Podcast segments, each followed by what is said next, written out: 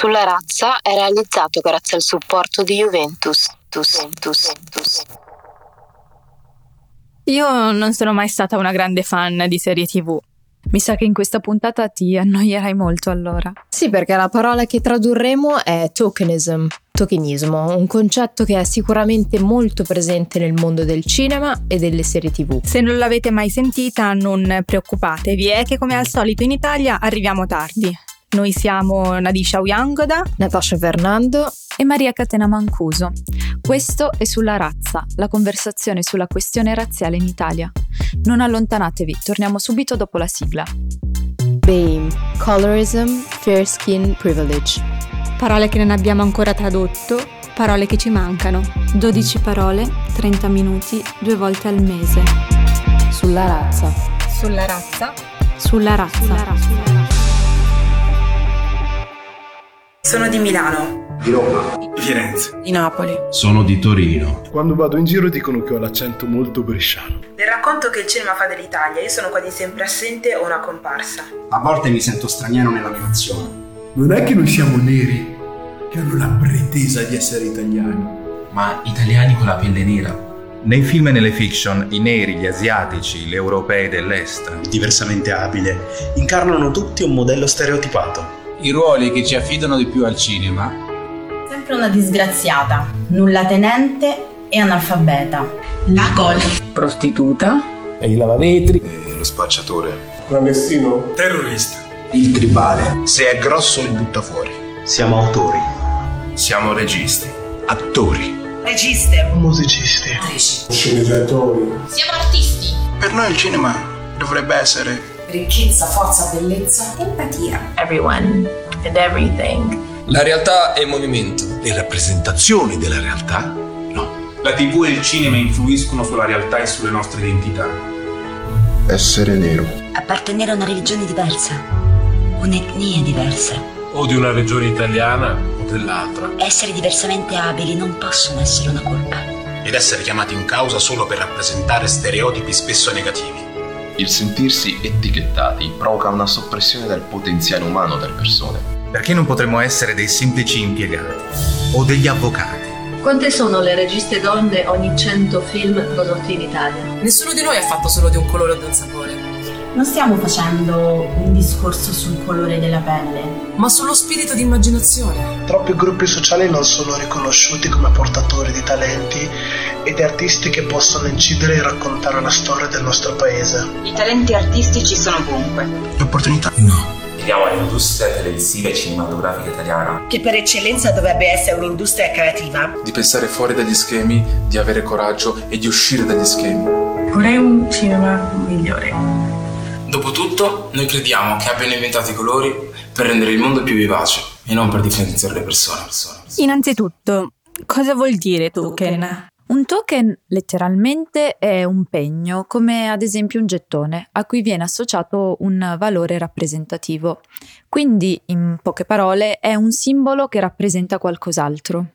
Ed è proprio da qui che viene il concetto di tokenism. Tokenismo è quello sforzo davvero minimale di sembrare inclusivi più che di esserlo, ingaggiando per esempio o assumendo persone da gruppi sottorappresentati appartenenti a minoranze etniche o di genere. È un tentativo, diciamo, simbolico per trasmettere una sensazione di inclusività. Ma andiamo con ordine. È stata Rosabeth Moss Cantor, professoressa alla Harvard Business School, a interessarsi al fenomeno tokenistico analizzando i skewed groups, cioè i gruppi distorti, asimmetrici, dove c'è una maggioranza di dominanti e una minoranza di token. In un articolo del 1977 esamina come le strutture di gruppo modellano i contesti di interazione maschio-femmina e in che modo l'essere una minoranza in un gruppo possa influenzare le proprie prestazioni. Trovo dei parallelismi con lo Smurfette Principle, espressione coniata dall'autrice americana Kata Pollitt. È la regola secondo cui nei show televisivi è presente sempre una sola figura femminile all'interno di un gruppo di uomini. Le cose sono in effetti cambiate dal 1991, anno in cui l'articolo è stato pubblicato sul New York Times. Neanche così tanto poi in realtà, perché se prendiamo in considerazione serie come Big Bang Theory, specie le prime stagioni, lo Smurfette Principle sussiste e assai. Allora abbiamo chiesto proprio di questo a Marina Pierri, critica televisiva, direttrice artistica del Festival delle serie TV e autrice di Eroine, come i personaggi delle serie TV possono aiutarci a fiorire. Fat Principle o principio di puffetta è stato coniato come insomma, locuzione da Kata Polit nel 1991 e designa nella rappresentazione la presenza di un'unica donna in un ampio e folto gruppo di persone dell'altro sesso, cioè di uomini. C'è sicuramente un importante fil rouge che lega questo principio di puffetta al tokenismo, anche perché il, diciamo, sia il tokenismo che il principio di puffetta possono essere considerati con una doppia valenza.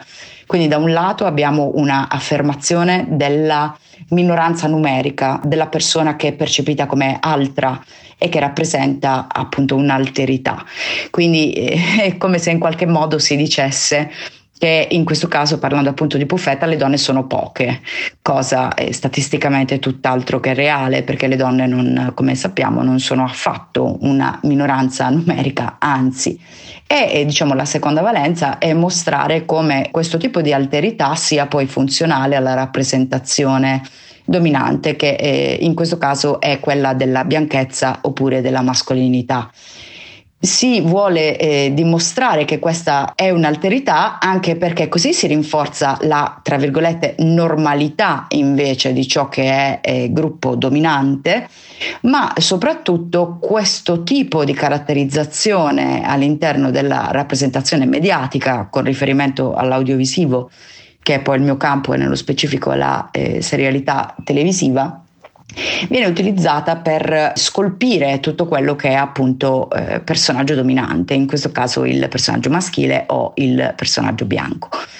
Le donne, come per esempio mi viene da eh, pensare a Natasha Romanoff, alla vedova nera negli Avengers, ma eh, gli esempi sono letteralmente infiniti, in questo caso ricoprono un ruolo che è eh, in qualche modo di subalternità rispetto a quello che invece è, è il gruppo dominante, perché la loro esistenza serve unicamente per dotare di caratteristiche che magari verrebbero alla luce con più difficoltà il protagonista o i protagonisti. Quindi eh, in questo caso diventa in qualche modo una pedina, diventa in questo caso la parte più sacrificabile. A questo proposito mi piace sicuramente ricordare eh, il discorso che una volta fece Tina Fey, la prima donna a essere capa sceneggiatrice di Saturday Night Live, quando disse a volte ho la sensazione che le donne siano macchine del cappuccino, ne abbiamo una, a cosa ce ne servono due.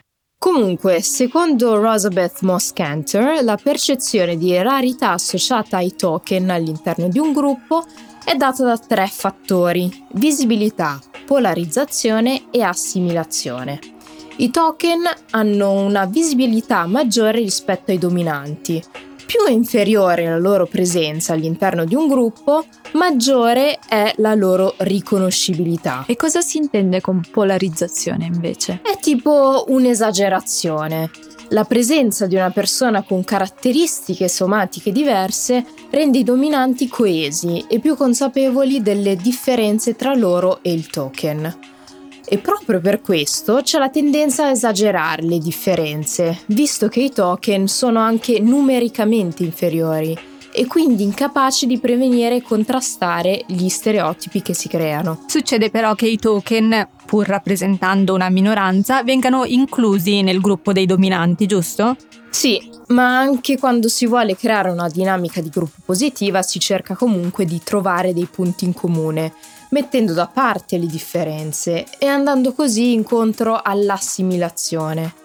Così le caratteristiche di un token tendono a essere distorte o modificate per adattarsi alle caratteristiche dei dominanti. fenomeno di cui ci ha parlato Yassin nella puntata scorsa. In questo modo è come se lo spettatore bianco si potesse comunque riflettere in un set di valori e comportamenti che lo rassicurano perché è in linea con la propria esperienza. Un consenso politico dominato dai bianchi consente alle persone di colore di avere un posto al tavolo, se siamo disposti ad accontentarci del tokenismo, ma si blocca se tentiamo di creare responsabilità per detto consenso, per non parlare di qualsiasi cambiamento strutturale. Alla fine di questa introduzione sul termine tokenismo e la sua valenza a livello sociologico, diciamocelo, che noi in Italia, ma alla fine anche negli Stati Uniti, associamo il concetto con la rappresentazione seriale, il token, in questo senso, è quel soggetto inserito all'interno di una narrazione interamente bianca, a palese rappresentazione delle minoranze etniche, in cui il pubblico, da una parte, deve riconoscere la diversità, come diceva prima Natasha, e dall'altra compiacersi per la capacità di inclusione della produzione. Proviamo a fare qualche esempio, così da capire meglio. Un token molto noto delle serie TV è Lane, l'amica di Rory Gilmore in Una mamma per amica.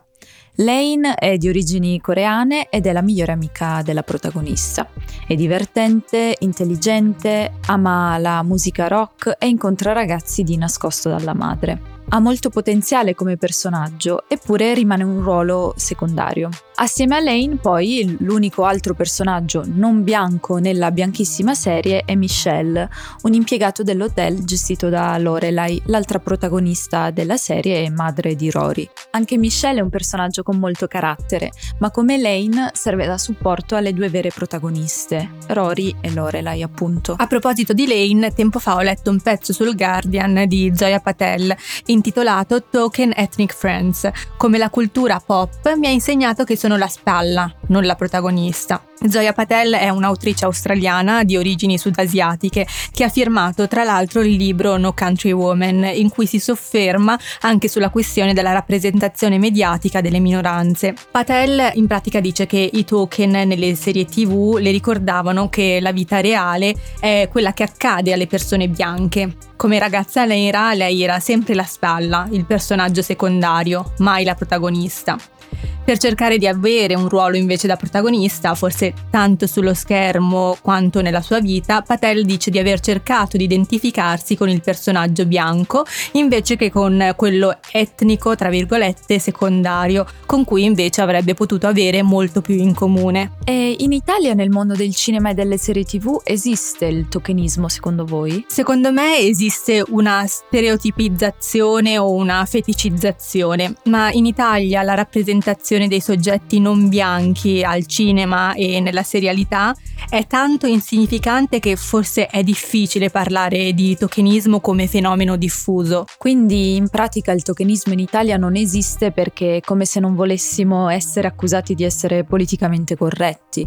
Infatti, come abbiamo visto nella puntata scorsa, anche i tentativi di rendere gli ambienti di lavoro più diversi e inclusivi è qualcosa che nel nostro paese non è così diffuso come negli Stati Uniti o ben accolto, soprattutto quando si parla di posizioni di prestigio ovviamente, come può essere il ruolo da protagonista di un film o quello da sceneggiatore. Manca proprio la rappresentazione, secondo me. È già tanto vedere delle persone di minoranza nei media italiani. E in effetti si dice che il contrario di tokenismo sia proprio la rappresentazione. Ma bisogna stare attenti perché non è solo una questione di quantità, ma anche di qualità e il come le minoranze vengono rappresentate. Infatti vorrei aggiungere che è vero che la rappresentazione pian piano sta cambiando anche in Italia, con Zero per esempio, Nero a metà, Doc. Ma c'è sempre il rischio che l'altro venga usato davanti alla telecamera per rappresentare un possibile criminale, come per esempio nella serie I bastardi di Pizzo Falcone. Quindi, esattamente come si diceva prima, qualità e non solo quantità. Anche nel caso del cinema, forse come per la musica, le audizioni cieche potrebbero aiutare? In effetti, per certe storie e narrazioni potrebbero funzionare. Il colorblind casting non tiene conto dell'etnia degli attori. L'esempio più noto in Italia è sicuramente quello di Bridgerton, la serie peccaminosa di Netflix, io l'avevo notato anche con l'ultima trasposizione cinematografica di Cenerentola. In entrambi i casi, secondo me, il colorblind casting può funzionare perché stiamo parlando di una realtà alternativa, nel caso di Bridgerton, e di una favola, una storia inventata, quale è quella della nostra Cenerella smemorella, diciamo. Posso capire fino ad un certo punto magari i dubbi che sorgono nel sentire che persone BAME interpreteranno figure storiche bianche come Jodie Turner Smith con Anna Bolena. Anche se Sinceramente, dopo aver visto il musical Hamilton, sono rimasta davvero positivamente sbalordita da questo nuovo tipo di casting. In quel caso penso sia un riappropriarsi di un periodo storico che vede le persone BAME innanzitutto quasi invisibili e poi magari molto spesso, o quasi sempre, vittime. Un altro esempio noto è l'ultima trasposizione cinematografica di David Copperfield, in cui a ricoprire il ruolo del personaggio britannico del classico per ragazzi è Dev Patel. Però aggiungo che sì, questi casting sono importanti per raggiungere una maggiore rappresentazione, ma secondo me dobbiamo fare anche spazio a storie diverse da quelle dominanti, che sono spesso racconti bianchi, di personaggi bianchi, in cui non trovano spazio non solo le persone nere, ma nemmeno le loro storie. Eh, forse, come si diceva prima, qualche cambiamento è alle porte, a cominciare da zero. La serie Netflix ideata da Antonio Di Chele Di Stefano e proprio di questo abbiamo parlato con uno dei registi, Mohamed Usamelin. Zero è una produzione inclusiva? Assolutamente sì, a parte diciamo il fatto storico che è la prima serie italiana con protagonisti ragazzi italiani neri e quindi è proprio di natura una produzione inclusiva, è una serie che comunque parla di una storia universale in cui appunto ci sono questi ragazzi che interpretano dei personaggi che potevano benissimo anche essere interpretati da ragazzi bianchi o di qualsiasi altra origine però Zero ecco rimane la prima serie che fa questo no? quindi era chiarissimo l'obiettivo comunque di Netflix di fare questa serie proprio per dare l'opportunità a ragazzi come gli attori, come me, di appunto essere visti, ecco, che è un po' la metafora di zero, no?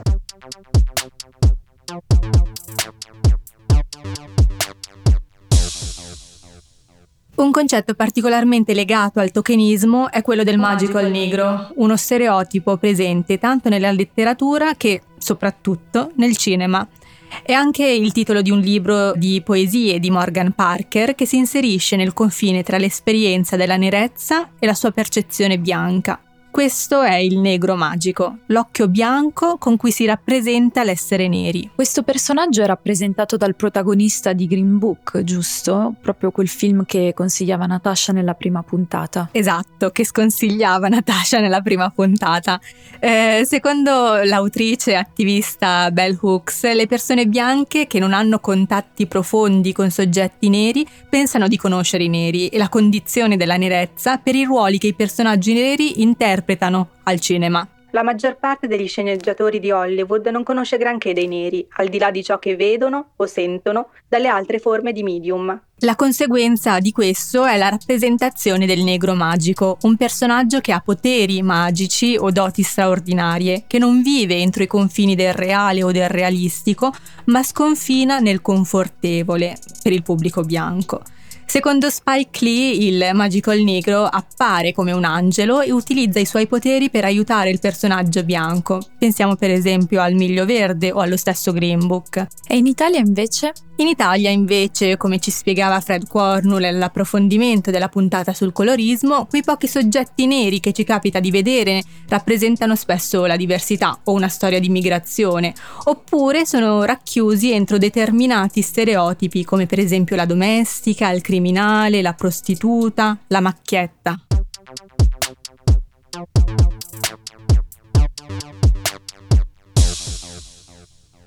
I bandi e i concorsi specifici sono un buon modo per incentivare la produzione cinematografica di e con persone nere, al di là degli stereotipi e dei token. Mi viene in mente il bando Migrarti dedicato alle diverse culture presenti in Italia, bando che però è stato cancellato nel 2018 dal ministro ai beni e alle attività culturali. Ci sono poi il Festival del cinema africano, dell'Asia e America Latina, che ogni anno offre un ricco programma di film nazionali e internazionali e il premio Muttiam, Archivio Memorie Migranti, la cui edizione del 2018 ha premiato Bhagya Lankapur con La Voliera. Lankapur ha preso parte come attore alla miniserie Rai I fantasmi di Porto Palo, che racconta il naufragio di migranti avvenuto nella notte di Natale del 96. Ci sono dei buoni esempi di rappresentazione nel cinema italiano? L'abbiamo chiesto a Mike Calandra Ciode, che ci ha parlato di Torino Boys, uscito nel 97. Il film tenta di rappresentare la comunità nigeriana a Torino ed è stato girato da uno dei Manetti Bros, sposato con una donna nigeriana. Quindi sì, un regista italiano, ma che è a stretto contatto con quella comunità. Secondo Mike, nel film è sicuramente presente una caricatura di questa comunità, ma in questo caso in positivo. Gli attori nigeriani rappresentano loro stessi in funzione neorealista. Il film ha vinto il premio speciale della giuria al Torino Film Festival e, piccola chicca, la colonna sonora è stata affidata a Neffa.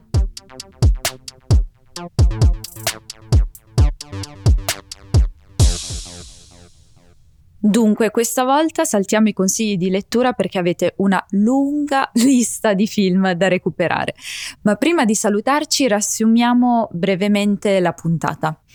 In questo episodio abbiamo tradotto il termine tokenism, tokenismo, vale a dire lo sforzo di facciata di sembrare inclusivi, senza quindi esserlo davvero.